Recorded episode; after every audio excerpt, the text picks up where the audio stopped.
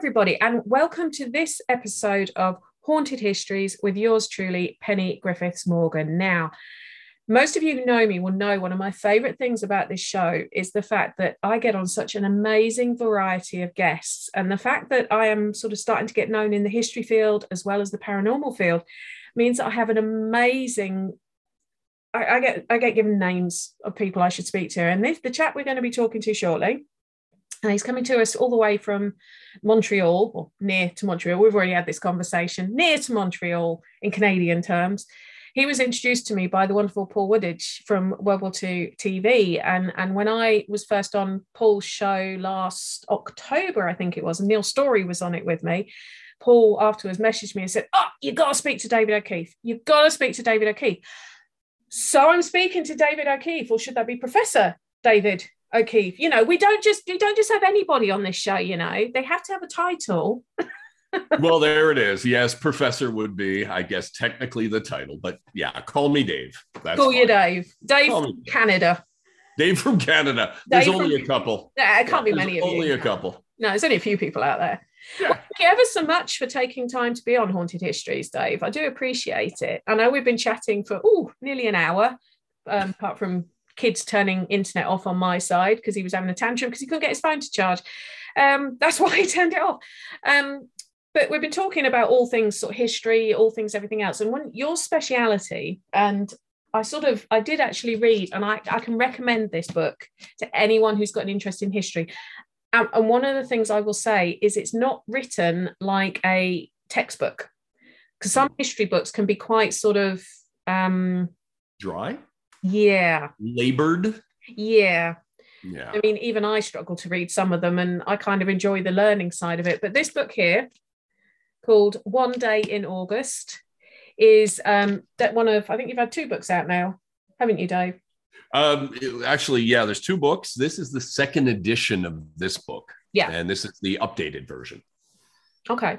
So without give you know, without being blindingly obvious, it's about the Dieppe raids in August 1942. And they took place on the 19th. 19th of August, 1942. Yeah. Now, what's what's fascinating about them is the the in my view the misconceptions about what they were because they were horrific. We'll talk numbers in a second, like the amount of deaths, but and prisoners and everything else. And and the fact that i think somebody i read i think it was in your book i read it that somebody said it was like a maritime version of the charge of the light brigade. It was that much of a you were all going to die basically. Why why that particular element in history? What got you interested in dieppe in the first place Okay, for those of you who know anything about Dieppe, you know that there is a direct uh, connection with Canada and Canadian mm-hmm. history. The vast majority of the 6,000 men, almost 90% of the 6,000 men who took part, were Canadians. Mm-hmm. And as a result, it actually was one of the worst disasters. Out of the 6,000 men, uh, a thousand were killed in just a few hours and about another two and a half thousand ended up as prisoners of war. Yeah. So we're talking massive casualties in a one day, as Churchill would call it, butcher and bolt raid. And as such, it really has left its mark on Canadian history. There is right. nothing like it in Canadian history, particularly Canadian military history. Right. This is by far the worst day that Canada's ever had. It's our Gallipoli, if you will. It's our, you know, uh, charge of the Light Brigade is probably mm-hmm. a good way of putting it. Um, so as a result, as a Canadian military historian, every time I was setting about working on Normandy or Hong Kong or whatever else, you always measured it by that one day in August 1942. Right. So as a result, it was um, a natural touchstone, if you will, for any Canadian military historian. But more importantly, I think one of the reasons why was not just the enormous cost, but the mystery surrounding the intent behind the raid. In other words, after it was done, there were certain excuses that were kind of floated out there Right. But none of the excuses for why the operation were, was launched actually made any sense. And it left a bitter legacy, not only with Canadians, but it also created one of the biggest mysteries of the Second World War. In other words, right. what was Dieppe put on for? Right. So did you start looking into because you you you've actually you served in the um, Canadian forces, the military yourself, didn't you? Uh. Black- yeah, a, a thoroughly unspectacular career as an infantry officer with the uh, Royal Highland Regiment of Canada, the Black Watch, right. Canada's Black Watch. And um, there is a connection because the Black Watch main participant in the Dieppe raid did send one company. Mhm. And that company ended up landing behind the Royal Regiment of Canada from Toronto Mhm. um, on a little beach just outside of the main port of Dieppe. There's a little place called Puy, P U Y S, and it was known as Blue Beach. And the Royal Regiment were absolutely slaughtered coming in over Blue Beach. And the Black Watch basically came in on their tails and uh, ended up basically hunkering under a cliff uh, under massive German fire and then end up going into captivity for the rest of the war.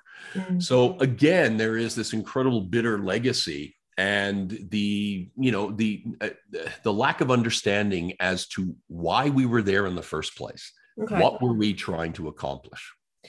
So I can under, I can understand that. I mean, I think one of the statistics you put in the book, um, I think it was in your book. I read this.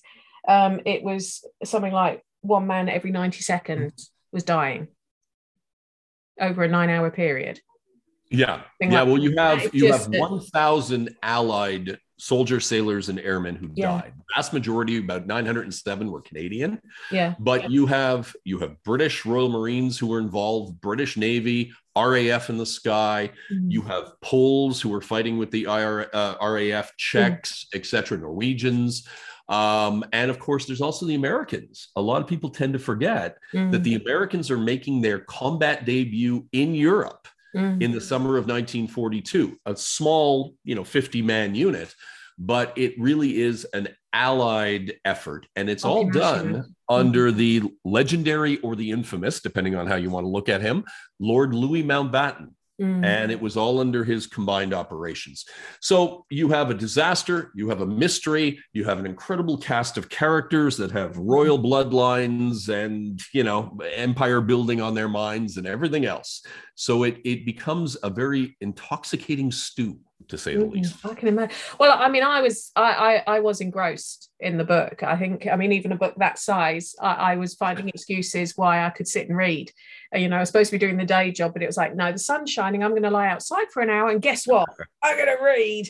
You know, kids, shut up, amuse yourselves. I'm I'm Yeah. reading. So, and there was stuff in there that did actually. I I would actually go.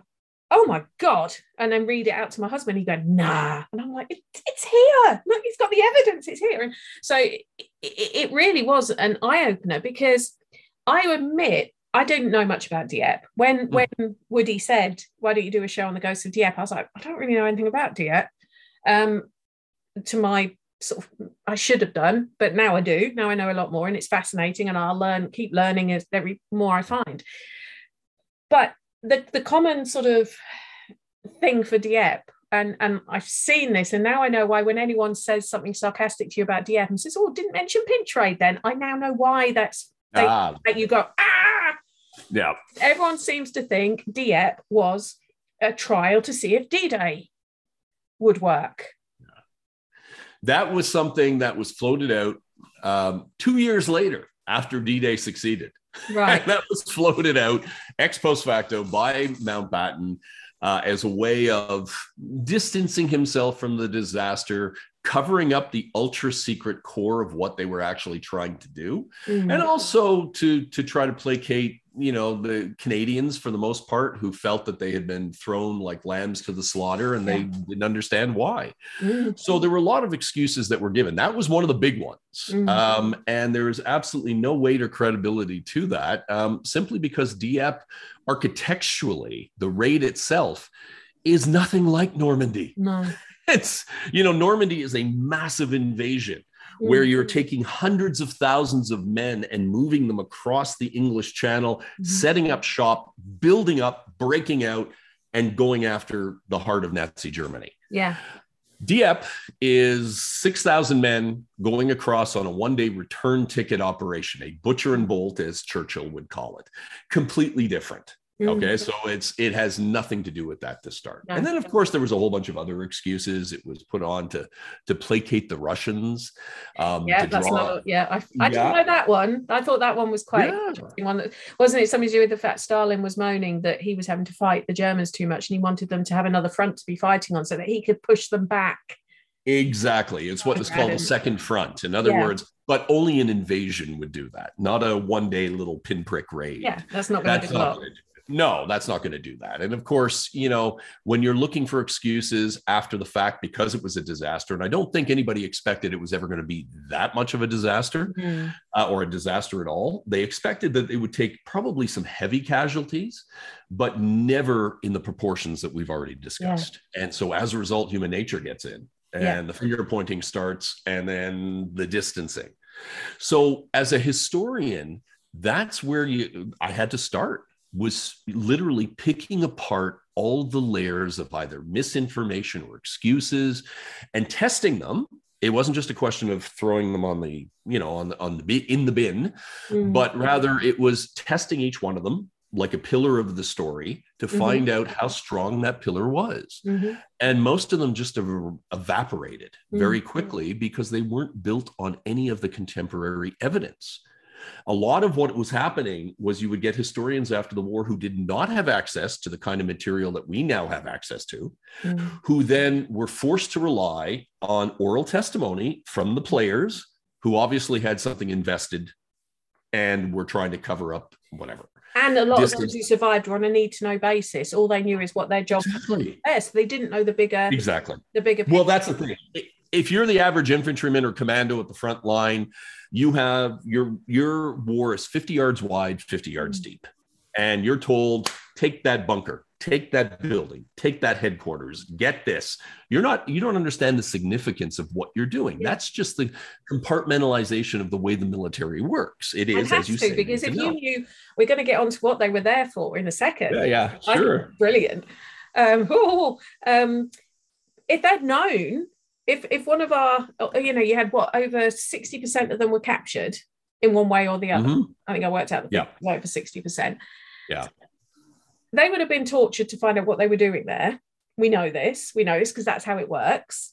Mm-hmm. if they'd known the reason they were there there's an awful lot would, could have happened to lengthen the war even further yeah, I think I think we've probably whet everybody's appetite enough. We could probably tell them what they were there for. Um, Go what, for it. yeah, what what the research and as as I think I mentioned, it was you know it's 25 years of research. I've gone through 150,000 pages of material. I've tested all the existing hypotheses for why this operation went. But about 25 years ago, when I was in England, made a discovery that there was actually a newly um, forming commando unit that mm. was put together specifically to pinch any or capture any material to do with the infamous German Enigma machines. Because as some of you may have seen in the imitation game, you know how brilliant Alan Turing and all of his cohorts, yeah. Dilly Knox and Gordon Welchman, and all the others at Bletchley were. They needed that one big break to get them in. Kind of think about doing a crossword. If you're doing a crossword blank, it's going to be tough. Yeah. If you've got a couple of little breaks and you know what words to put in, it can make it a lot easier, right? So the idea was that you needed to capture the kind of material, either it be the machine, parts of the machine, the key books, all the um, user manuals, if you will, to help mm-hmm. set it up on a daily basis to encrypt all the top secret messages that the Germans were sending. Mm-hmm. Then you get your break and you can start code breaking yes. and then mining the information that the Germans are sending to each other for your own purposes. This is massively important for the British because in 1940, they're holding on by their fingernails mm-hmm. and they're trying to keep the empire together and their resources are stretched beyond the breaking point. So to have insider information, you then know where you need to reinforce, where you can attack, what the enemy is going to do, all within relative terms, of hmm. course. But it's it's a, what we call a force enhancer in the military. In other words, it gives you the ability to take your limited budget and put it in the appropriate areas. Okay. And so it becomes massively important, even to the point where somebody like Churchill, who was completely enamored by cryptography and cryptanalysis, all the way back to World War One, is involved in this as well. I mean, he's sponsoring, literally sponsoring what we call pinch raids. And Mhm. Dieppe wasn't the first. No. As a matter of fact, they the British have been doing this since 1940. They were having incredible success up in Norway and other parts in 1941, where they actually, because of the success in their in their pinch operations, were able to break in, kind of like what you saw in the imitation game, into the three rotor version of the German naval Enigma. Now, to, to give you an example, I think the odds of breaking into a three rotor Enigma is 150 million, million, million to one without any captured material to help speed up the process. That was for the three rotor version. Well, the Germans um, had already started to make a four rotor, which was going to up that ante. Yeah. So basically, the odds of getting into the four rotor when it came in um, was going to be an otherworldly. And being a historian, I had to look this number up to see if it actually existed um, because I'd never seen anything so long on a page. Was 92 septillion to. Million, billion, trillion, quadrillion, quintillion, sextillion, septillion, and there you go. seven, seven, Seven, yeah, there you go. Seven So yeah. I didn't even know that number existed. I found out. Um, but you can imagine it's like winning a national lottery every single day for 150 straight years. That those are the odds. Think about that. Those are the odds. So you can understand that if you're an Alan Turing, you want something that is going to help you dramatically get in.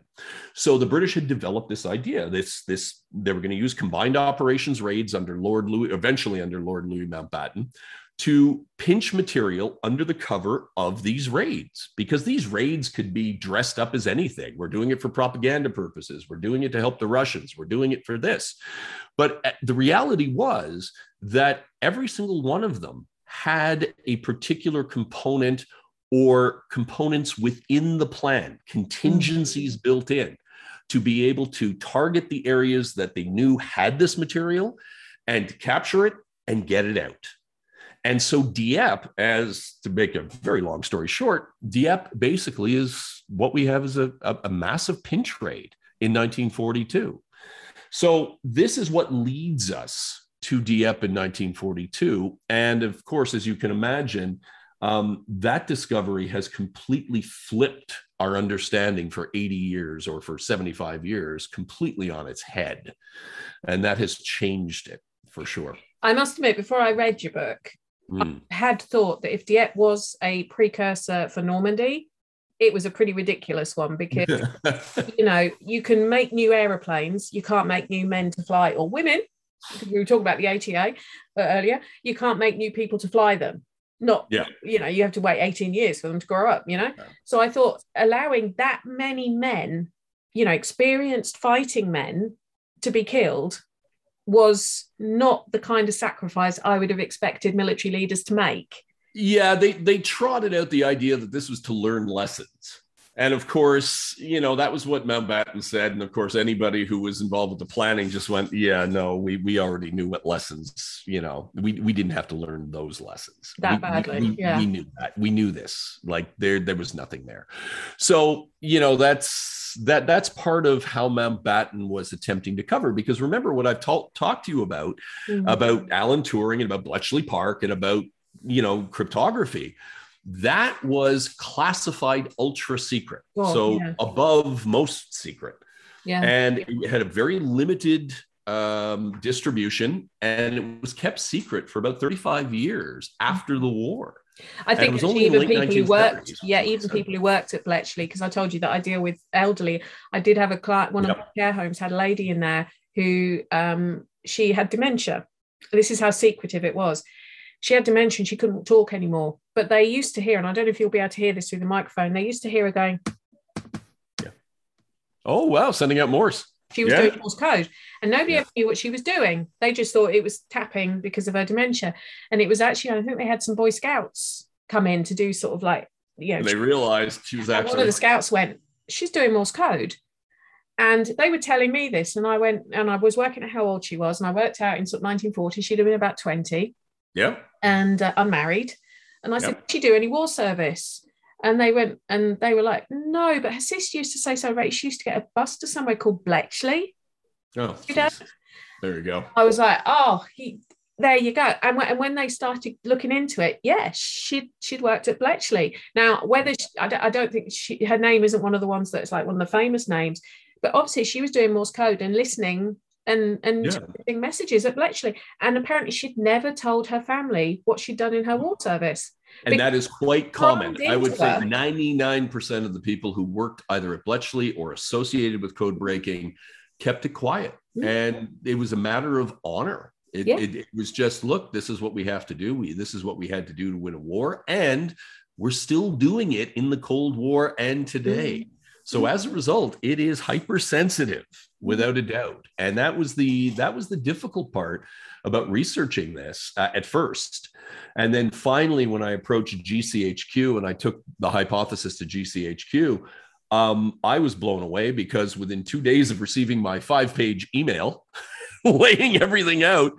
Um, their wonderful historian who's retired now, Tony Comer, just sent me some documents which just sealed the deal. Mm. Um, you know what I told you about about this actual pinch policy, this mm. doctrine, the fact that they were doing this beforehand. This wasn't some ad hoc thing thrown on at the end. That they were actually building up raids specifically to throw the Germans off the scent yeah. which was absolutely fascinating. It, and, the um, book, your book was fascinating. Yeah, I was. Absolutely... Now, and if I hadn't had that, if I hadn't had that evidence, I wouldn't have had the confidence to get up and shoot my mouth off and say, "This is what Dieppe is all about." so, you know, that was the interesting part about this. But, but that's the fun thing as a historian when you say something, but you don't you don't hold up the evidence at the same time. Somebody goes, "No, no, you're wrong. You're wrong." You go, "Well, actually." I've got this, yeah. I've got this, I've got this and and they said where did you find those and i said i looked for them. You know i'm not i'm not just coming out of this because some some voice told me it in my sleep. I'm, I'm actually yeah. this conclusion because this is what the route i'm like you you're being led to. So now another name that's associated with Dieppe oh yes. uh, um you know who i'm going to here? Oh yes. Dun, dun, dun, um, Ian Fleming Ian yeah. Fleming. Now, anyone who who most most people I think know that Ian Fleming, obviously the writer of James Bond, did have a he was a, a kind of secret service himself. It was just mm-hmm. you know he was naval, wasn't he? Naval. Naval naval intelligence. Yeah. yeah. Now the common misconception is he was just there watching as a spectator. And when I sort of read that to begin with, I thought, well, hang on, he's pretty highbrow to be a spectator. What happened? That would be like having, you know, if he got killed, that's a pretty highbrow person to just be watching. Yes. Yeah, he had to have been there for a reason. Mm. And sure enough, the evidence does show that without a doubt. As a matter of fact, the, the report he wrote, which I was able to use in the book. And the fascinating, I mean, if we go back to Ian Fleming, Fleming, uh, that was one of the big problems as a historian. And I'm sure you deal with this when you get into very popular or sensational types of characters or subjects, right? It's walking in a minefield. So, in other words, as soon as I realized, and I mentioned before that I had found this this uh, report based on this commando unit that was raised to pinch material, it was raised by Ian Fleming. Mm. So as a result, immediately I thought, oh my God, what have I got myself into? Because now I have to deal with the cult of Fleming. Mm-hmm. Um, you know, because so many people are, you know, either think he was, and it's very polarizing. He was either Bond himself, running around, sleeping with everything he could find, and autobiographical, the bad yeah. guy, of mm-hmm. course um, or he was just some sort of faceless bureaucrat who just had an incredible imagination and didn't do anything. The chocolate sailor, as they used to refer to him as. it's not. It's yeah, believe it or not. Um, he's neither. He's in between. Yeah. He's uh, he's Marmite, as we like to say. Um, the fasc- He's fascinating, but he was ex- much more important than anyone would ever understand perhaps before this in the scheme of not only naval intelligence but mm-hmm. also the command setup um, he was the um, assistant to the director of naval intelligence john godfrey who was a, a very powerful empire builder at the time And uh, Fleming was his go to guy, his hatchet man, his ideas man. And whenever there was something a little bit uh, Machiavellian and nefarious, um, you know that Fleming had his fingerprints all over it. So whenever there was something that needed to be solved, a real problem or a nut that needed to be cracked, you know that Fleming was going to get tapped on the shoulder. And the fascinating part was this is a man who was liaisoning with everyone. His portfolio had him working with MI5, MI6, SOE, political warfare. Aleister Crowley. Just keep it, yeah, even Aleister Crowley at one particular point. I mean, what I like about Fleming is Fleming was academic enough to know when to apply proper methodology and reel it in, mm. but he was creative enough to go down any single avenue that may lead to something, even though mm. he never knew where it was going to lead to. If there was going to be a possible benefit, he was going to examine it. Didn't mean yeah. he was going to take it at the end of the day. As a historian, I guess I'm kind of the same way. In other words, I am always curious.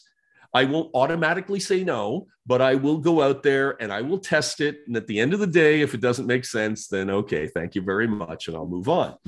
So, and that's probably what leads us to where we are today. But um, Fleming, um, Fleming is fascinating because he was liaising with the Americans. He was, I mean, he was um, probably the worst person you would want on a ship off of Dieppe in case of capture because his knowledge of the entire Allied intelligence landscape, I don't believe would have been. I mean, there may have only been one or two other people who understood it as well as him. Yeah.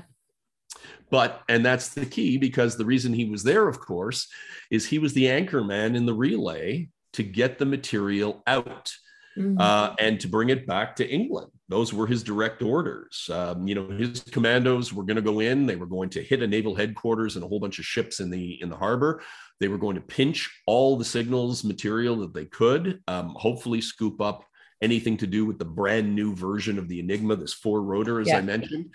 And then they were going to get it out of there. And he was going to bring it back like a holy grail. And mm-hmm of course, naval intelligence loved this because that would put them in in the highest esteem with Churchill.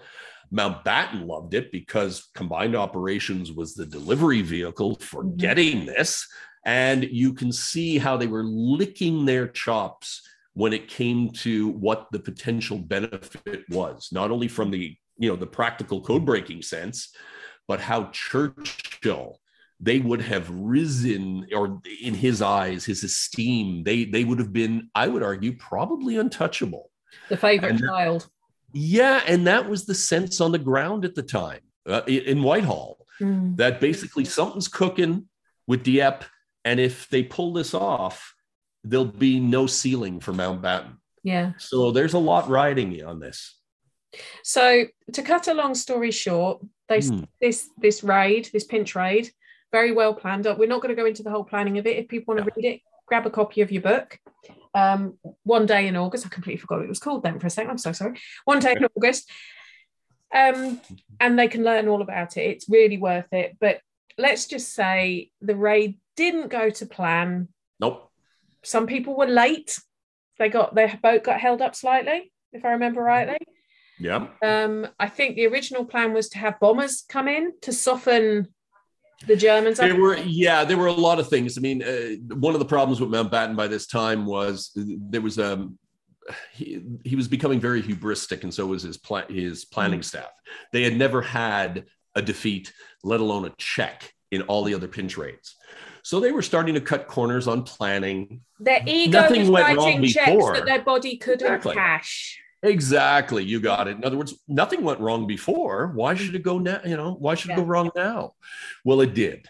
And there were a lot of moving parts with the Dieppe operation. A lot of things, of course, as they say in the military, no plan ever survives first contact.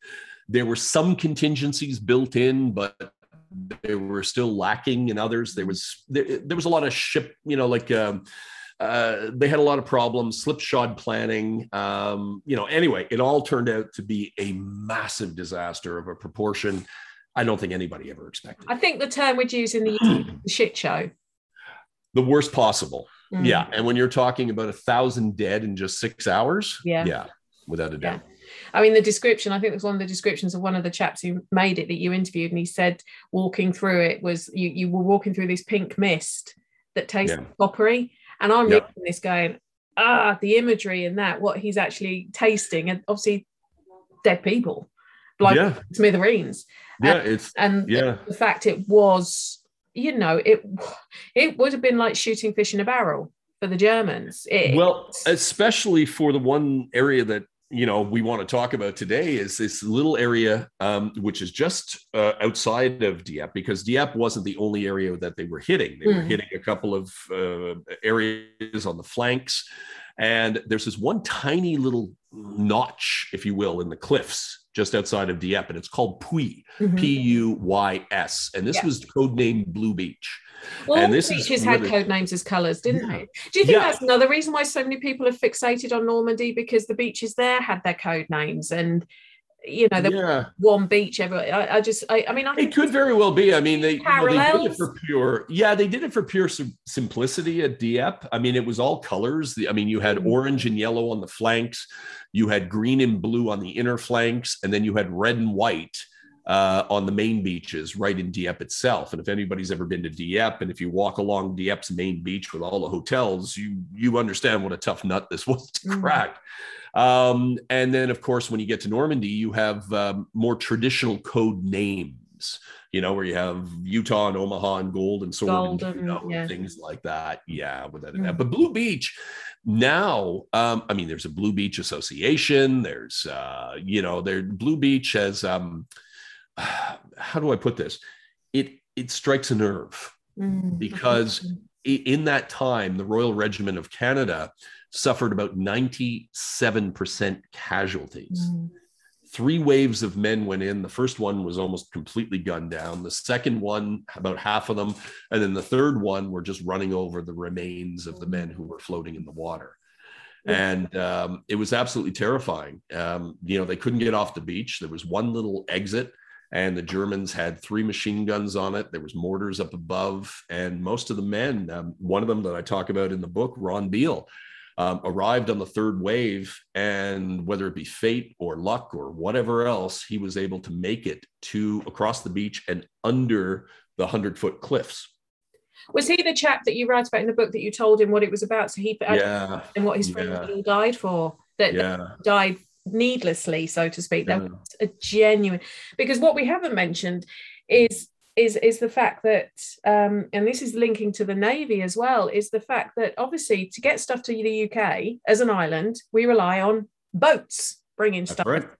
and you had the convoys coming across the atlantic and, and sort of all around the north sea and everything else we're getting absolutely annihilated um, and and uh, to begin with they managed to start help when they they cracked the three the rotor, rotor yeah. enigma they were able to, and then all of a sudden that you know this, the germans kind of cottoned on something's going on they know something we don't you know they found out they developed and i'm sort of over sim, simplifying yeah. here but they cottoned on so they developed the four the rotor, rotor yeah. septillion chance yeah 92 septillion to 92 septillion forget that yeah um, I remember septillion, um, and we started losing ships ship. again. My my husband's grandfather was merchant navy, and his ship was hit in the uh, North. I think he was North Atlantic. I think. Yep. And he was the only survivor, and the only reason he was the survivor on his particular ship was he'd cut his finger, and it was going septic, and they had to get him off the boat. The next day, his boat got hit, and every single man went down. Wow. And he never forgave himself for that. He felt he should have gone down with his friends. So you've got that wow. human element to it. As, Very much. Um, and so they had to do something because you know i mean we, we see it with like countries like when malta was being bombarded they were on their knees needing supply yep.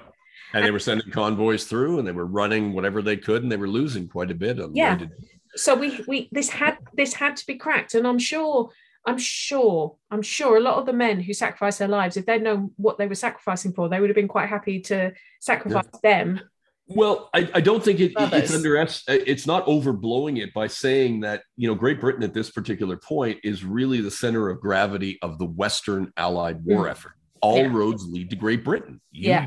Great Britain is the ultimate aircraft carrier, if you will. All the Americans have come into the war. They need to ship millions of men over before they can Mhm. arrive back in, you know, in Europe. Yeah. They have to land somewhere. You know, uh, strategic bombing forces have to be built up, etc. So the only way you're going to build up this arsenal in England or, or in Great Britain is to secure the vital sea lanes which Mhm. allow you to bring it it's it's it's kind of like in business you know it's not so much the potential profit you're going to make it's the cash flow that keeps your business going Mm. and if your cash flow is pinched off at any particular point you're going to go bankrupt Yeah. and that was the great fear in 1942 that the Germans, although eventually were probably going to lose this, would they be able to hit a vital artery Mm.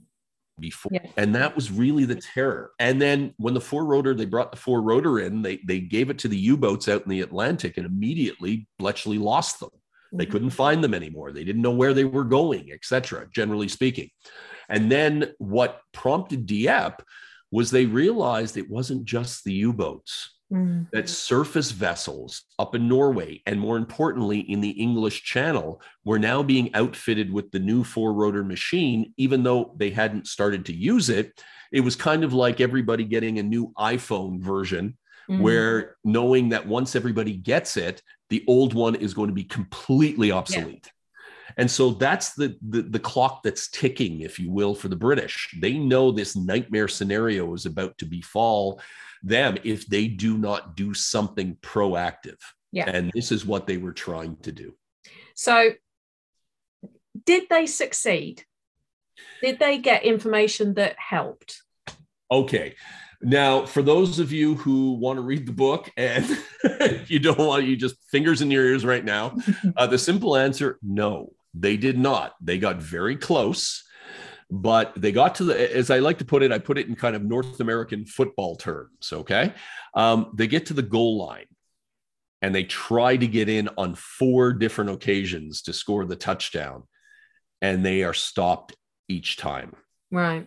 and they end up Fleming sadly has to go home empty-handed but of course a thousand men have died in the process Mm. for this attempt And however, how many were missing in action or POWs? But another 2500 And how So many you're in total talking- Went? pardon How many in total went? uh, about 6000 Yeah. yeah so you're talking about air 67 67% of the entire force just failed to return in one day And is that including the air crews? Uh, no, you add the air crews to that. That's about another hundred and something Mm. RAF planes, you know, that that also went down. Not to mention a couple of ships, a Yeah. whole bunch of landing craft. Um, so you know, it's it's it's an extremely heavy butcher's bill Mm. for one day. One day's army. work. Yeah, one day. Mm. Yeah. I mean, the aircrew thing I was interested in being an aviation fan, and uh, I'm not a fan of Leigh-Mallory. I, I, I, I, I have never have been a fan of Leigh-Mallory. I think he's an idiot. Um, I think he, he, uh, his whole big wing theory was pathetic. And I mean, I personally, I don't think it would ever have worked because it gives people too much warning. You're all messing up.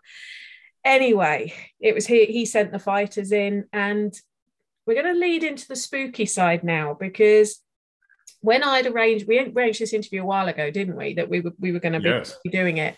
And those of you who follow my page will know that I did an investigation at the Haunted Antiques Centre in Hinckley not so long ago, and that I think I contacted a former Norwegian fighter pilot um, called his real name was Per or Peder Bergsland. He called himself Peter Rockland, and he was actually one of the three men who escaped and survived Stalag um, Great Escape. You know, da da da da da da. That the real one. Now I think I was talking to him.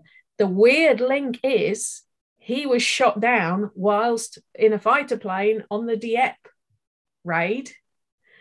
Um, in fact, so was one of his Norwegian colleagues, who was the other one to escape with him, and and that's when he became a POW because of Dieppe. And and I see when I started researching, this, knowing that we were going to have this talk, I was like, wow, that is some synergy going on Yep. there because there wasn't thousands of pilots over there, was there? There was only a smallish. Well, there, no, there was almost a thousand pilots up in the air, but only a hundred were shot down, hundred and a bit from the British Yeah. were, were shot down, and that's what they expected. Believe it or not, you're talking about Leigh-Mallory. He didn't want to do this operation, and he was uh, the RAF. There, there, there's correspondence in the RAF saying, "Look, why are we doing this? We Mhm. know we're going to lose about 130 planes. What's the purpose?" And Mhm. of course, they said, "Look, it's kind of above our pay grade, if you will. We have to do it. So Yeah, just do as you're buckle told. up. Buckle up. Yeah. We're going." yeah no i'm i'm not a fan of leigh-mallory i i i, I think he threw his toys out the pram a bit during the battle of britain but that's a whole different conversation That's a whole different. set. No, no, we'll come back and we'll do that. Yeah, we'll come back. whole different thing whole different thing. It's and there's there's a reason why douglas bader liked leigh-mallory and it, it wasn't necessarily to do with the fact he was a great commander. Um so that was the first spooky thing. And then i started looking into what we we are going to spend the second half looking into. And i've called it the ghosts of dieppe. And this story for a paranormal person it's kind of yeah it makes sense. But i can understand for a lay person they would go what the hell is going on here I know, and that's that's why I, I I wanted to sit down and discuss things with you because, of course, you know I'm the historian. You deal with these things on a regular basis, and it's the same thing. It's it's Mhm. I found something in in in a place that I never expected to find it, Mhm. and go ahead, Right. tell them. So now this story this sorry this story this experience has been investigated by the spr which most of you will have heard of and it was actually in one of their journals i think it was 1965 the journal Uh, 52, I think. 69 june 69 issue Oh, is it? 45 Okay. well, that's what i've got it down as issue 45 1969 but the event itself actually took place in 1951 Yeah. Now, what it was, there was two ladies with their family holidaying in Dieppe near to the beach, overlook kind of overlooking the beach, I believe, overlooking Puy, Puy. Yeah, the little Yeah. place called Puy. Yeah. little place P U P U Y S Puy. Yes. Now, their names apparently have been changed. Yes, it- I, I wondered about that. Yeah, I, I have got. I, I can understand almost why they would have wanted them changed because most a lot of people Yeah. probably thought they were off their Yes. rockers. Yes, of course. Um, but the names are Dorothy Norton and her sister in law, Agnes. Yeah. Now, on very early, at about 4 a.m., their watches slightly differ, but it's around 4 a.m. on the 4th of August, 1941, 1951, sorry, Dorothy woke up to noises that she could not understand. And and and the the account gives them of being gunfire screams yelling bombs going off. Aircraft coming down, screaming aircraft- down. yeah. Yeah. and shortly after she'd woken up agnes woke up too. And the two of them stood on the balcony of their building for something in the region of four or five hours listening to these noises. Um but the weird thing was nobody else woke up yet they said they were deafening it, it- they said it was and i'm kind of paraphrasing what they put in the report here Yeah. she said it was like the battle was going on uh, under them but nothing Yeah. there now that is pretty darn for a paranormal sort of enthusiast that is a pretty amazing experience It's pretty But- much like a lightning strike. yeah You know what I mean? yeah Yeah. Now, what was it? I'm reading, thinking all these things that I would be asking as an investigator to them. Like, how do you know that's what you were hearing? You might have, you might, it might have been something going on at sea. They might have been drilling out at sea, or I don't know, something that it could have been.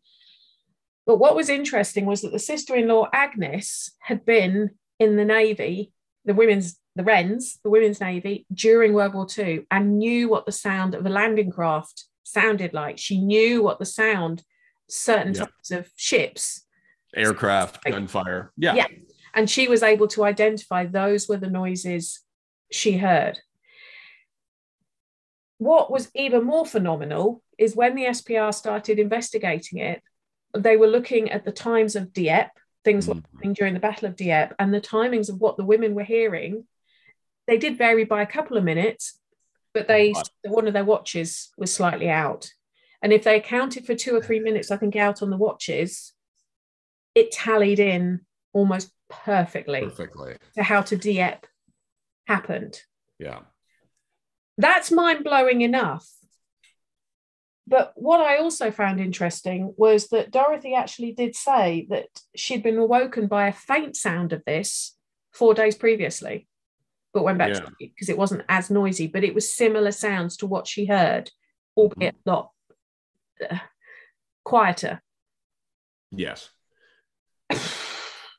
Then suddenly everything erupts on this one particular day. Now, the fascinating part is it's not on the anniversary. No. It's weeks before the anniversary would have been. There doesn't seem to be any significance. It's nine years later, or almost nine years later. Mhm. Um, but what is really telling, and this, or telling, if you will, uh, intriguing, is not only the timings that seem to correlate with, you know, their, their accounts correlate to or correspond to the the actual official accounts, but also the sequencing of events Mm. and the elements that were coming into play Mm. which is interesting you know it, it, it would be out the window if suddenly they heard trumpets you know what i mean you know trumpets and cavalry just wouldn't Yeah. make sense Yeah. but you're talking about the sounds of ships which one uh, uh, she identified as landing craft screams of men gunfire um, they call them dive bombers, but at that particular point, you have hurricane fighters that are equipped for ground support that would have been diving down towards their targets.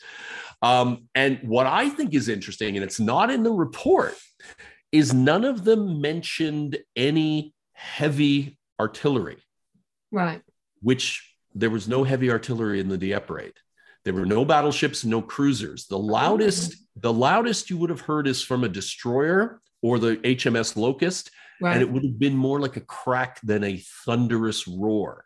So it doesn't necessarily mean anything, but it's interesting if you're taking a look and saying, okay, for you know, for whatever reason, these women may be making this up, Mm. fraudulent for some reason. Would they have that detailed knowledge of the action in 1951? Yeah. They wouldn't. You would have and that was going to be my question to you: is how Yeah. would people back home have known of that battle? I mean, even if they they had been involved in one of the the very few survivors or Yeah. any of the POWs that had been oh. No. repatriated by then, how many of them would have known? And you would have to either be was at- the Canadian beach. yeah you said that was it, ninety six percent, ninety yeah 96% casualties Yeah. yeah, So the likelihood. You, well put it this way you would have to be either in high command and still in possession of the timeline or the message Mm. logs all those years Yeah. later because to be honest with you i can remember a lot of things as most of us can but the the detail of timings and Mm. sequences that would be kind of strange to to still remember to that degree of accuracy unless you had access to the kind of material that you would need. And the only people who would have access at that time would be, I would say, the upper echelons of the military, all aspects of the military or all branches, um, and um, the historians. Uh, when I say historians, the official historians. Yeah. So the official historians in England, the United States, and in Canada would have had that information, but it wasn't public knowledge. Mm. And even they mention, and what I appreciated about the investigation of the SPR is they said, well, wait a second, there, there was a pamphlet downstairs where they were staying Mm. that did a summary of the Dieppe operation. And maybe they read it and they were reading into it. But none of the information in that gave any of the this minute detail of timings, etc. So unless either one of them had knowledge of this or were privy to this information, and for whatever reason we're concocting this, and of course you'd have to figure out what's the end game here. Yeah. you know they're, they're not trying to sell anything. It was just they were really moved by this particular event and they felt that they needed to tell somebody. Um, there doesn't seem to be any you know any benefit for them in all this um, uh, unless they had some sort of detailed information i'm still scratching my head as to where they came up with that timing and i, I don't know how you can just kind of make that up I mean, the only one I could have possibly thought of, and this is putting on my cynical head, is the sister in law who had the naval background had somehow seen it. But that still makes me go, well, why? And, and I mean, the only reason I could think of that I, I, I would have done it if there wasn't monetary, so it's not like I've got a book coming out, you know, and I want to get some publicity for my book, you know, or film yeah yeah yeah Only reason yeah. could be is that she felt it was such an unfair in, an injustice to the men who died. She wanted to bring it to the fore again so people would start looking into it. That was the only thing really. Hmm. I, I mean, I could yeah. see why I, I mean, not that I would do that, but I could see from a but again, it, it requires that intimate knowledge of that material. And I would argue you would have to have it at hand with you. Yeah. I mean, even when I'm doing these interviews, you yeah. see, people can't see me because they're not watching it, but I'm checking sort of figures I've written in my notes and stuff because yeah. I can't remember everything. I remember what I want to say, but I can't remember the, the sort of final details and stuff. So, yeah. you know, I, I and there have been accounts of things like this. Now, whether there's a couple of things this could be. Hmm. It could be what's known as a residual haunting, in that it is actually happening all the time. But if you like, all the stars aligned so that it went full on. Hmm. But that doesn't explain why only these two women were woken up if it was that noisy the theory to that is that they could have been tuned sounds a bit woo woo but they could have been tuned into the right vibrations. Like sometimes you've got some people who can tell somebody's upset and everyone else is like well, what are you on about? They're fine. And you know you know you're yeah, yeah, yeah. you're picking it up. Yeah. Yeah. Or somehow and, and this is something we were talking about off air when you think about the fact that time, a timeline isn't linear it can it's higgledy piggledy bends all over itself the professional term. The professional term, yes, yes, copywriting that term. Um, trademarking it, it's mine. Um, but if you think about it, if it's bending back on itself, are they experiencing a thinness in the line? And so they're hearing it, but the line's too thick slightly to see anything, but they're actually seeing the battle as it's happening in a bend back of time. That's another theory. Um, you know if if if but it's the fact that the two of them were experiencing it. That's what's weird. I can understand almost one and then picking up yeah but it seemed to be and, and, the interesting part was as you mentioned before it was uh restricted to them mm. because they went out and there was somebody else who was up at the same time and they communicated with them and they they asked him do you hear this? And the person was just shaking their head. I think it was the nanny or something, the children's nanny. yeah, and saying, like we have yeah. no clue what you're talking about. And the way yeah. they described it at first was they thought it was a storm out in the channel. Mm. That's the way. And then suddenly it was extremely distinct sounds. Mm. They could hear screaming, they could hear gunfire and everything. So mm. they knew what it was. It wasn't like, what could this be? And let's read into it. And well, maybe they did. But that is, you know, a, a, an awfully detailed and almost 99% accurate account of how things went down in that area. Mm.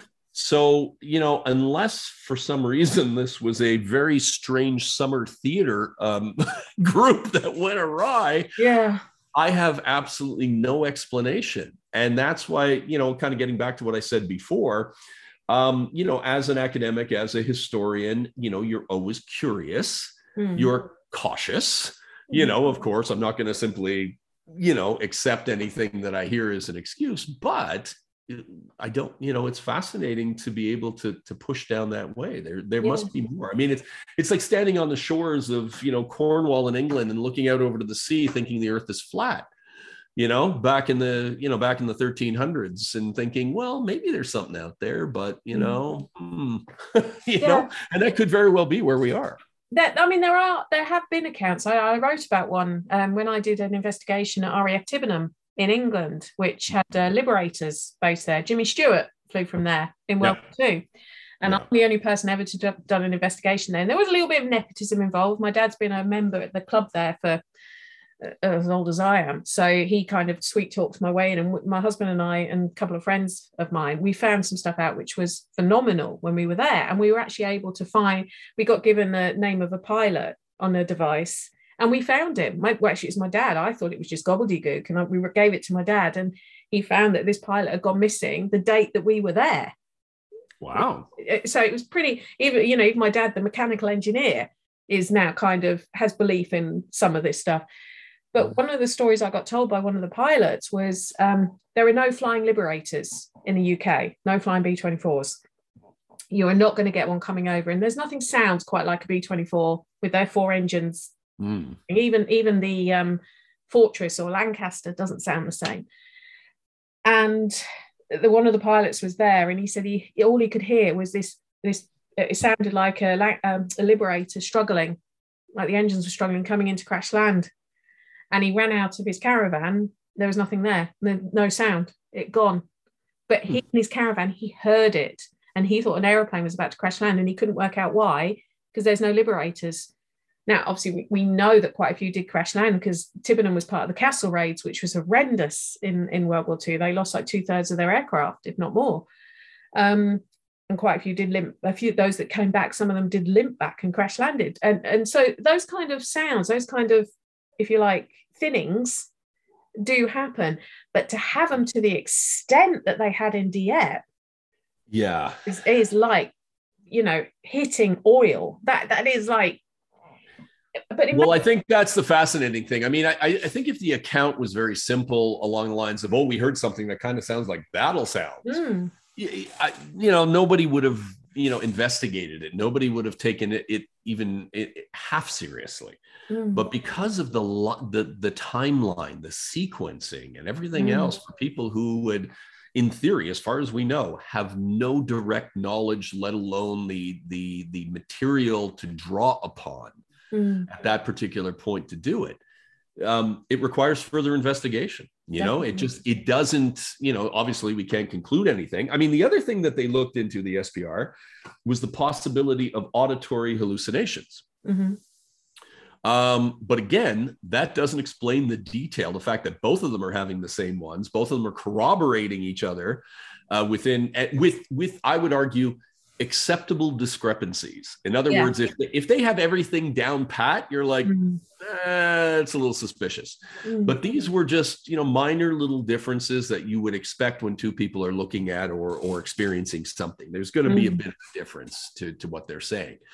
Um, so I always found that to be absolutely fascinating, and I know because I what I always found fascinating is I would I filmed there mm-hmm. when I mm. was doing my research for Dieppe uh, for the book. Not only were we do I was I doing the book, but I was doing a, a, a documentary called Dieppe Uncovered, mm-hmm. and we filmed and we did reenactments right on Blue Beach, and we actually had blanks in the weapons. Right. And at one particular point, we just lit them up and said, okay, boys, have some fun. Yeah. And so the Canadians who were running up the beach were firing, the Germans who were on the cliff were firing down.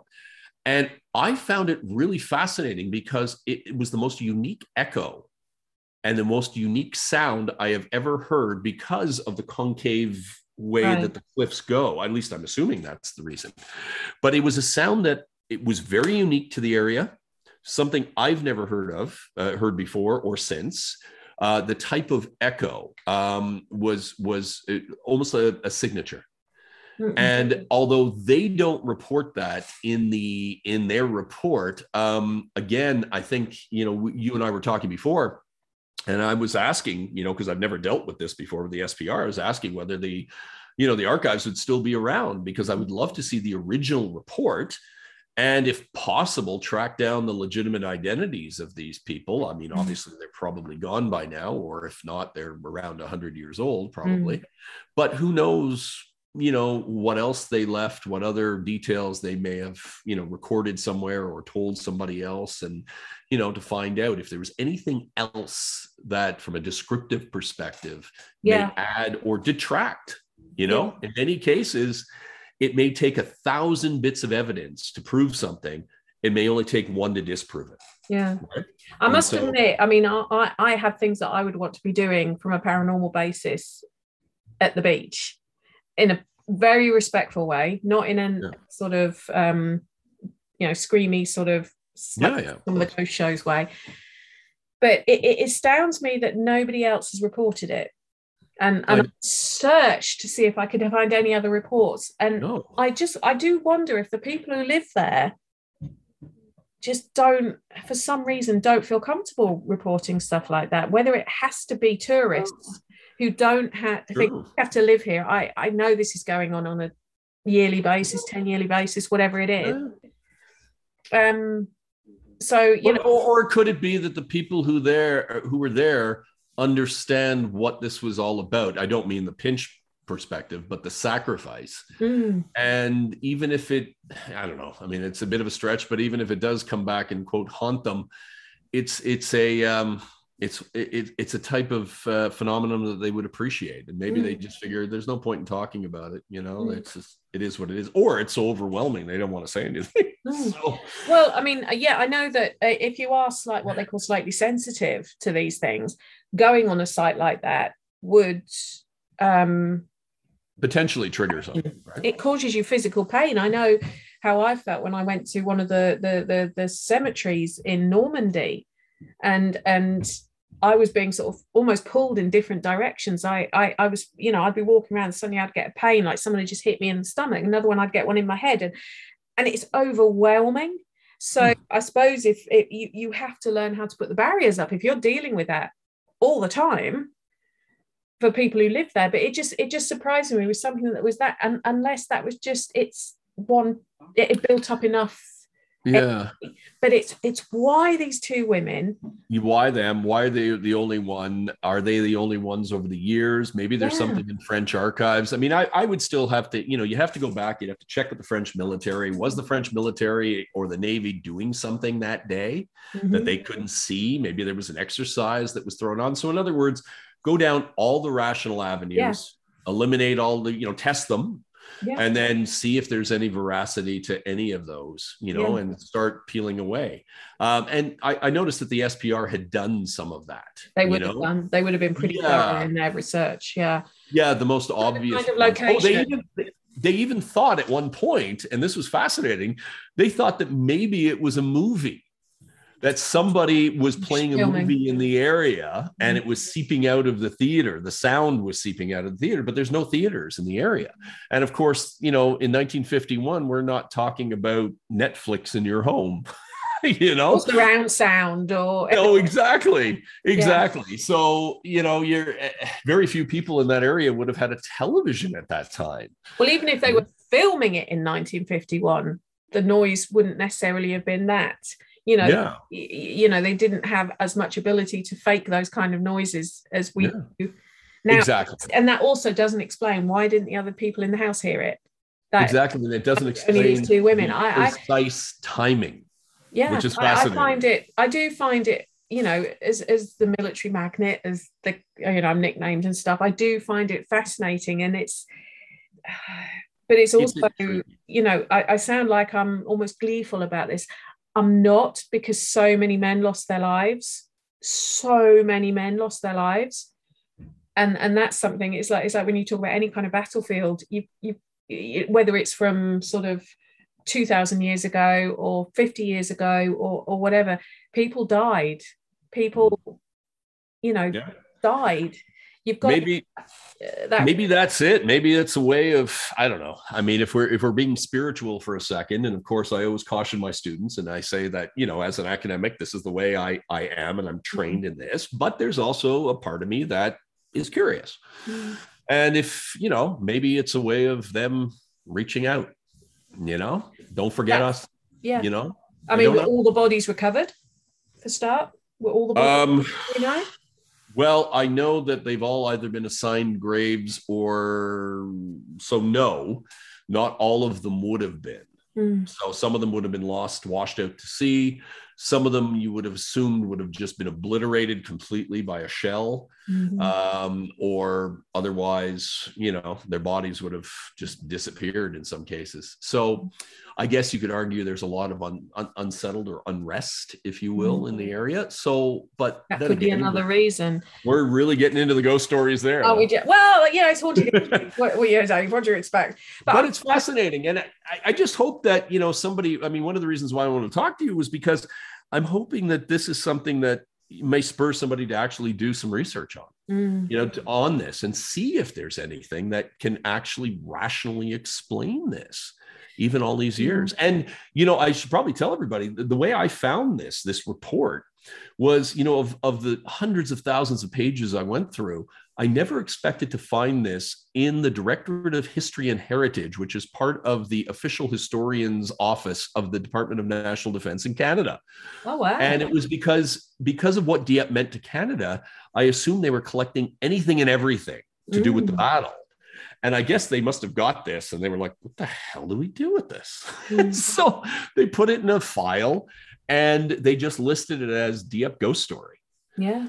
And that's how I was just flipping Mhm. through and I went, Dieppe Ghost Story. And I called it up and I couldn't believe it. And I couldn't No, believe that somebody like, you know, the SPR actually investigated this. Yeah. Well, if anyone listening to this knows any more about this, please do let me know. Reach out. Come to Dave, yeah, because Yeah. I, I think it is a case of, and, and this is something you would have to be incredibly sensitive, you know, doing some proper investigating on the site to see if you know, using modern methods that we use now, we can pick up anything, you know. And I'd almost, um, I'd almost be inclined to take like a good psychic out there, not tell them where they're going, and see if they pick it. That I, that's how I tend to work with psychic mediums. I don't tell them what's happened on a place. I make them go in blind and see what they pick up. So, but it, it still doesn't explain why it was. I mean, for an event to have gone on for that many hours, that's a lot of energy it's having to use. Hmm. But then again, you had a, you know, a lot of young, vibrant men killed. Yeah.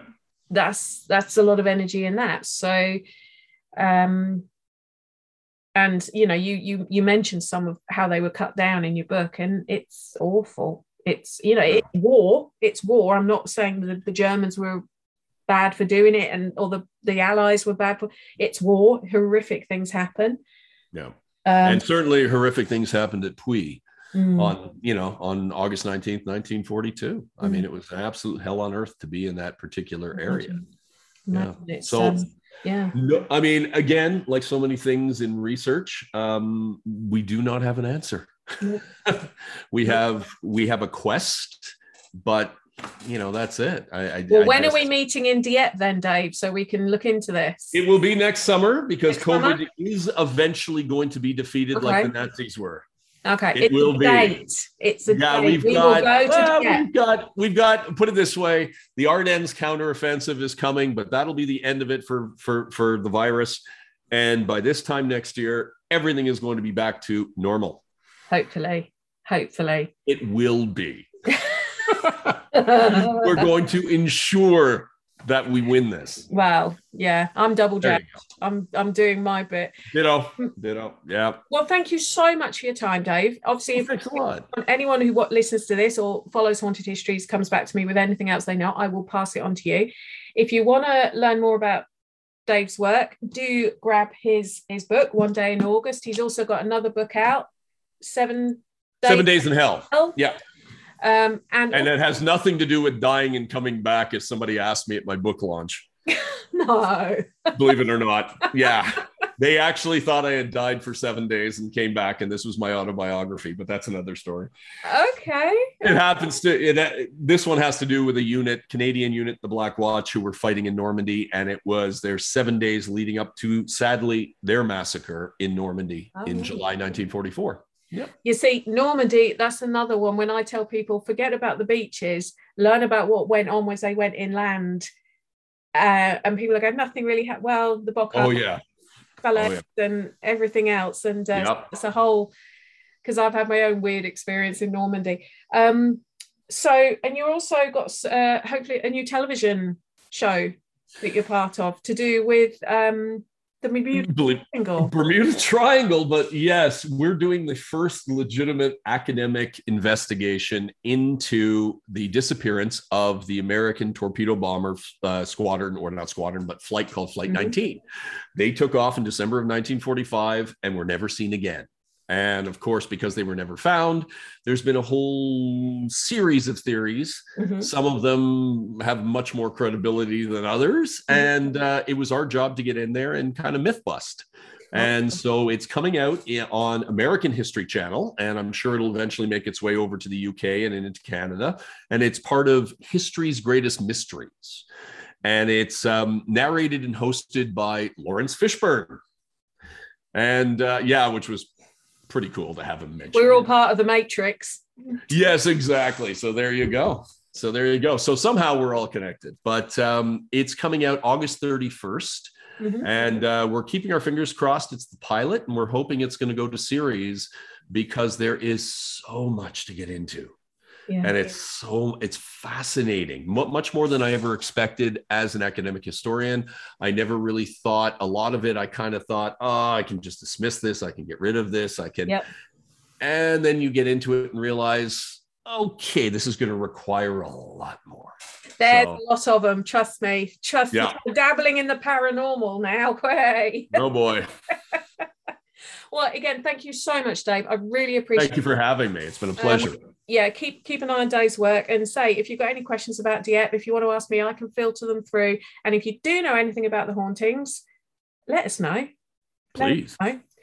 Well, that's been this episode of Haunted Histories. Thank you so much for, for listening. I hope you enjoyed it. Um, I'm not going to tell you who my next guest is because, well, you know, I like to keep it a surprise, but keep an eye on the Facebook page and Twitter, and, and you'll see some of the announcements coming up. But on that note, have a good evening, sleep tight, and don't worry too much about things that go bump in the night.